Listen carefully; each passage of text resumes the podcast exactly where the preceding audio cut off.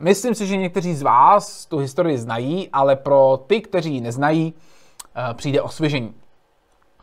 Kořeny války nebo s komunistickou vládou Afghánistánu spočívaly ve svržení centristické vlády prezidenta Mohamada Dauda Chána v dubnu 1978 levicovými vojenskými důstojníky. Moc poté sdílely dvě marxisticko-leninské politické skupiny, které dříve vznikly z jedné organizace Lidová demokratická strana Afghánistánu. Krátce před převratem se znovu sešla v neklidné koalici.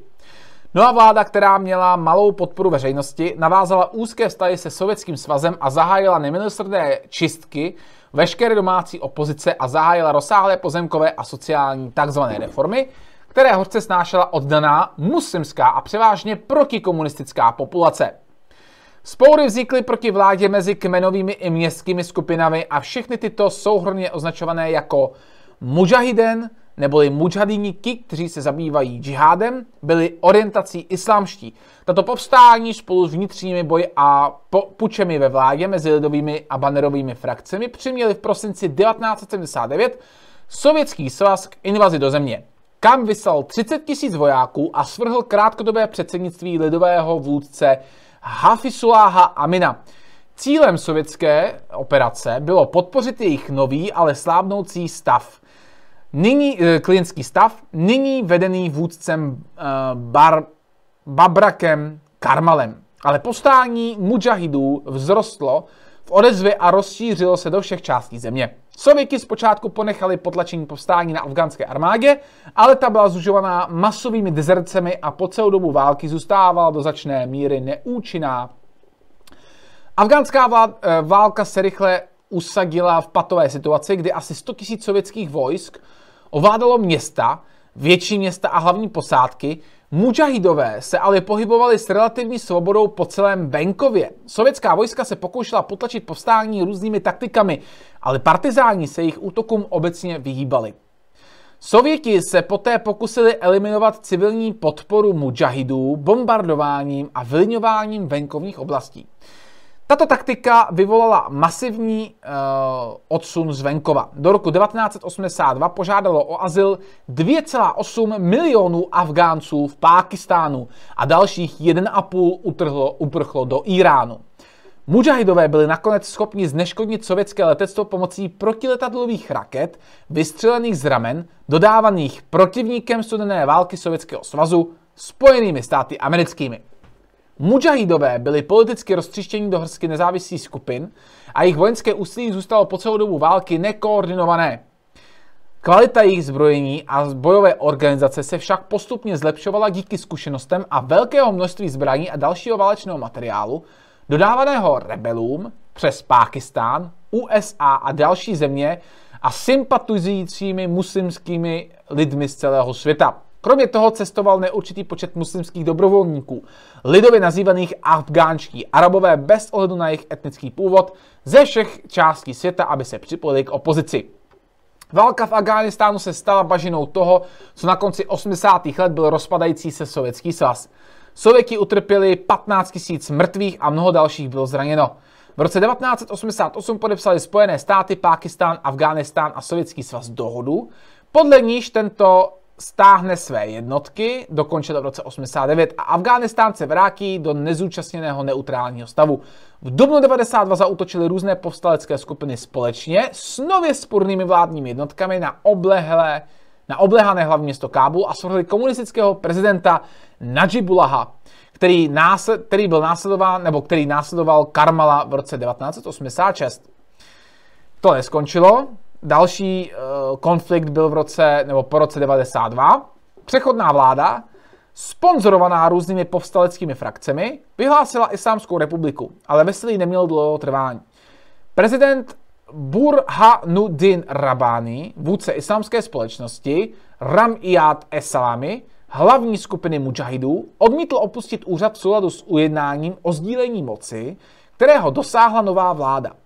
Ostatní mujahidové nebo mujahidenské skupiny, zejména islámská strana Hejab Eslami, vedená Gulbuddin Hekmatariem, obklopené, obklopila Kábul a začala palba na město dělostřelickými granáty a raketami. Tyto útoky přerušovaně pokračovaly v příštích několika letech, až krajina mimo Kábul upadla úplně do chaosu. Částečně jako odpověď vzniká Taliban, což je přeloženo z paštiny, ne, z paštštiny jako studenti. Puritánská islámská skupina, dříve vedená bývalým velitelem mujahidů Mohamedem Omarem, se objevila na podzim roku 94 a systematicky převzala kontrolu nad zemí, okupovala Kábul a v roce 1990 a okupovala Kábul v roce 96. Taliban byl rozšířený o dobrovolníky z různých zemí islámské extremistické skupiny ukrývající se v Afghánistánu, z níž mnohé byly afgánsko-arabskými pozůstalými dřívějšího konfliktu. Brzy ovládli celou severní část Afghánistánu, kromě malé části, která byla zdržena volnou koalicí mujahidánských sil jako Severní aliance. Boje pokračovaly ve slepé uličce až do roku 2001, kdy Taliban odmítl požadavky americké vlády po útocích 11. září na, vydání, na vydání saudsko-arabského na vydání ze saudsko-arabského exilu Usama bin Ládina vůdce extremistické skupiny Al-Qaida, která měla právě úzké stavy nebo úzké vazby s Talibánem a byla obviněna z toho, že zahájila teroristické útoky proti USA, včetně skupiny ničivých z 11. září 2001. A pak tedy začala ta válka, kterou známe do posud a která pomalu končí po 20 letech v podstatě porážkou západní civilizace. Afghánistán nikdy neprovedl úplné sčítání lidu. Když počítáme ztráty a následky, je tím pádem velice důležité, nebo spíš velice složité je spočítat. Odhadnout počet obětí a utrpených v zemi od vypuknutí bojů je tedy složité. Nejlepší dostupné odhady naznačují, že před rokem 92 bylo zabito zhruba 1,5 milionu Afgánců, ačkoliv počet zabitých během boje a počet zabitých v nepřímém důsledku konfliktu zůstávají nejasné. A tak dále, a tak dále. To máme historii. Až tedy po rok 2001, kdy tedy nastupuje NATO, americká armáda a tak dále. Ta tedy uh, vládla v Afghánistánu a snažila se takzvaně udržet mír, což nyní tedy se rozhodla, že najednou neudrží. Mimochodem doplním, že začátek té dohody o tom, že USA opustí Afghánistán, začal uh, ze strany amerického prezidenta uh, Donalda Trumpa, ne Joe Bidena. Joe Biden pouze dokončil to, co Donald Trump začal. To jenom pro informaci je to důležitý, že i Donald Trump, uh, nebo spíš jeho ministerstvo zahraničí se dohadovalo uh, s Talibánem. Taliban pak se začal od té doby, co začali takzvaní, nebo co začaly západní síly opouštět uh, území Afghánistánu, začal Taliban se chlubit zbraněmi, které tam nechali po sobě tyhle ty západní síly a získali vagóny zbraní a desítky kusů nové techniky. Afgánské hnutí Taliban tento týden ukázalo stovky amerických zbraní, již se zmočnilo na základě Eh, na základně ze které postažení amerických sil odešli afgánští vojáci. Bylo mezi nimi 900 ručních palných zbraní a minometných granátů a 50 vozidel. Ukázal to reportáž stanice Sky News ze základny Sultan Chil v provincii Vardak, které se zmocnili právě talibánci. A myslím si, že najdeme i videjko, abyste ho viděli. The Taliban are on the march and gaining territory at an astonishing rate. Ukážu vám to jenom. We're the first foreign journalists to see the latest army base the Taliban have captured in the province. And they want to show us the treasure trove of military riches they've seized with it. Many of these boxes supplied by the Americans hadn't even been opened before the Taliban got hold of them. RPG. Whoa. No zkrátka mají čím zabíjet pacholci. Je to jednoduchý. Když už teda jsme tam uh, nastřádali síly, tak nechápu, proč jsme aspoň nezabránili tomu, aby ty zbraně získali islámští teroristi. Tomu fakt nerozumím. Každopádně my víme, že američani se například například krásně postarali o vycvičení několika desítek tisíc islámských extremistů, vyzbrojili západními zbraněmi. Takže za ten stav, který tam je, může Západ do velké míry Samozřejmě on to i pokračuje. Pákistán v pondělí uvedl, že přátelsky repatrioval desítky afgánských vojáků a policejního personálu orgánů v Afghánistánu den poté, co překročili hranici, očividně prchající před postupujícími povstalci Talibánu. Zintenzivnění útoků ze strany Talibánu v posledních týdnech přinutilo stovky pro afgánských vládních sil k úkrytu v Tádžikistánu, Iránu, Číně a Pákistánu, což povstalcům umožnilo využít vnitrozemské strategické hraniční kontrolní přechody Afghánistánu s těmito sousedy. Pákistánská armáda uvedla, že 46 afgánských nebo členů afgánských bezpečnostních čil, sil, včetně pěti důstojníků, dostalo útočiště a bezpečný průchod do Pákistánu na vlastní žádost v neděli poté, co muži nebyli schopni zastávat své vojenské stanoviště přes hranice. Uvedení vojáci byli nyní přátelsky vráceni afgánským úřadům na jejich žádost spolu s jejich zbraněmi a vybavením, uvedlo se v prohlášení. Takže přátelé, podle médií začali uh, pod tlakem Talibánu, který neustále zvětšuje své území na území Afghánistánu, prchat i členové afgánských bezpečnostních sil, kteří byli například odříznutí boji uh, a tím pádem museli radši opustit tuto zemi. Ale tím to nekončí, protože ta situace se zvrtává daleko hlouběji. Protože do situace vstupuje ruský car. Rusko vstupuje do bezpečnostního váku a vytvořeného stahováním amerických vojsk Afghánistánu. Prezident Vladimír Putin se snaží znovu uplatnit vliv ve střední Asii a zabránit rozlití islámského extremismu přes svoje hranice. Moskva minulý týden přesunula tanky na hranici s Tádžikistánem a Afghánistánem, aby chránila svého spojence před možným kolapsem vlády Kábulu protože ožívající Taliban pokračuje v postupu a USA se připravují na ukončení 20-leté vojenské mise, která přinesla zemi zmar, nebo spíš měla zemi přinést smír, ale přinesla spíš zmar.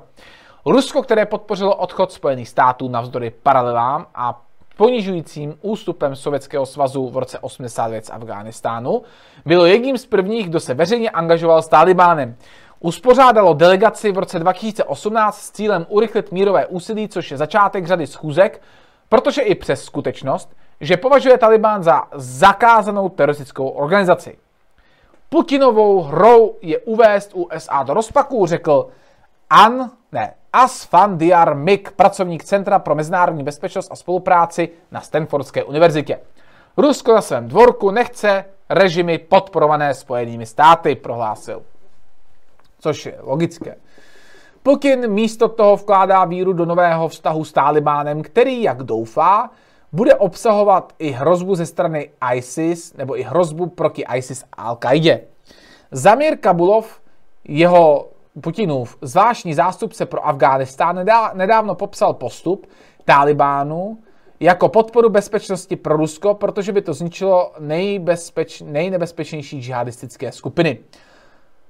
Skutečnost, že Taliban přibírá kontrolu, má pozitivní aspekt. Proč? Protože většina těchto extremistických skupin není zaměřena na domácí záležitosti, ale na střední Asii, Pákistán nebo Irán, řekl minulý týden.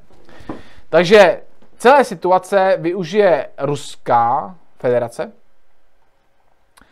No a o, nakonec si dáme vyjádření tiskového mluvčího organizace Taliban. Ano, skutečně. Tiskový mluvčí Talibánu nejenom, že se může vyjadřovat v médiích, má dokonce svůj vlastní profil, který funguje na Twitteru. Má 274,6 tisíc sledujících a z Kataru komentuje jménem Talibánu určité události. V rozhovoru pro spravodajskou agenturu Associated Press představil mluvčí Talibánu Suhail Shaheen, který je rovněž člen vyjednávacího týmu skupiny, postoj skupiny k tomu, co by mělo v zemi na propasti následovat. Taliban v posledních týdnech rychle ovládl území, zmocnil se strategických hraničních přechodů a ohrožuje řadu hlavních měst provincií, protože poslední vojáci USA a NATO opouštějí Afghánistán. Tento týden nejvyšší americký vojenský důstojník generál Mark Milley na tiskové konferenci v Pentagonu řekl, že Taliban má strategický impuls a nevyloučil úplné převzetí moci v zemi Talibánem ale řekl, že to není nevyhnutelné. Vzpomínky na to, že Taliban naposledy vládl před 20 lety, když dívkám upíral vzdělání a bránil ženám v práci, vyvolaly u mnoha lidí obavy z jejich návratu. Afgánci, kteří si to mohou dovolit, žádají tisíce lidí o víza k opuštění Afghánistánu, protože se obávají násilného sestupu do chaosu. Shaheen ale uvedl, že Taliban bude skládat zbraně, jakmile bude v Kábulu instalovaná vyjednaná vláda přijatelná pro všechny strany konfliktu a Ghaniho vláda bude pryč. Chci objasnit, že nevěříme v monopol moci, protože žádné vlády, které v minulosti usilovaly o monopolizaci moci v Afghánistánu, nebyly úspěšnými vládami, řekl Shaheen, eh, zjevně, vně, zjevně včetně vlastního pětiletého Talibánu. Pravidlo? No nic. Byl však také nekompromisní ohledně pokračující vlády Ganiho. Označoval jej za válečného štváče a obvinoval ho, že, poučil, že použil svůj úterní projev na muslimském festivalu A al-Adha k slibování ofenzivy proti Talibánu. Takže přátelé, to shrňme. Eh, země, která má za sebou několik eh, levičáckých revolucí a mimochodem proti těm levičákům stáli samotní muslimové, ale na základě toho vzniklo spousta muslimských bojůvek a islámských teroristických organizací. Je nyní opět na pokraji občanské války, protože Taliban začal díky zbraním, které tam nechápu proč, západní síly naprosto nepochopitelně ležet, nebo možná Afgánci to tam nechávají ležet schválně, nevím. Eh, se dostává Taliban k moci po celém Afghánistánu, což může mít právě eh, vliv na to, zda vznikne občanská válka v Afghánistánu nebo nezvykne. No, a teď jak z toho ven. Uh, už asi není cesty zpět. Nedá se říct, že by pomohlo to, že by teď všichni se rozhodli, že nakonec to Afghánistán neodjedou. Nepomůže to a rozhodně uh, by to nebylo správné rozhodnutí. Jednou odešli, tak prostě ho odešli. Tak to chodí v životě. Ale podle mě možná nemuseli v takhle masivním počtu přicházet. Teď kromě nich jsou ohroženi i jejich afgánští spolupracovníci, což je důležitý poznamenat.